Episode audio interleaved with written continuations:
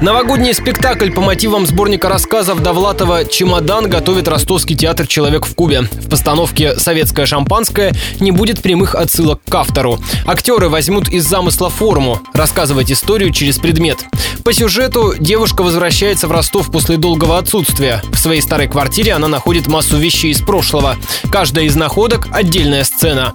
Спектакль будет состоять из нескольких эпизодов, рассказала худрук театра «Человек в кубе» Катерина Рындина. Смысл в том, что она попадает в эту квартиру свою старую, где жили ее родители, и она жила в детстве. И так получилось, что она оказалась определенным обстоятельством в этой квартире под Новый год. И она вот помнит, что где-то должно быть советское шампанское, она его ищет. И пока она его ищет, находит миллион всего остального. Но не просто так, а определенная такая история любви еще происходит.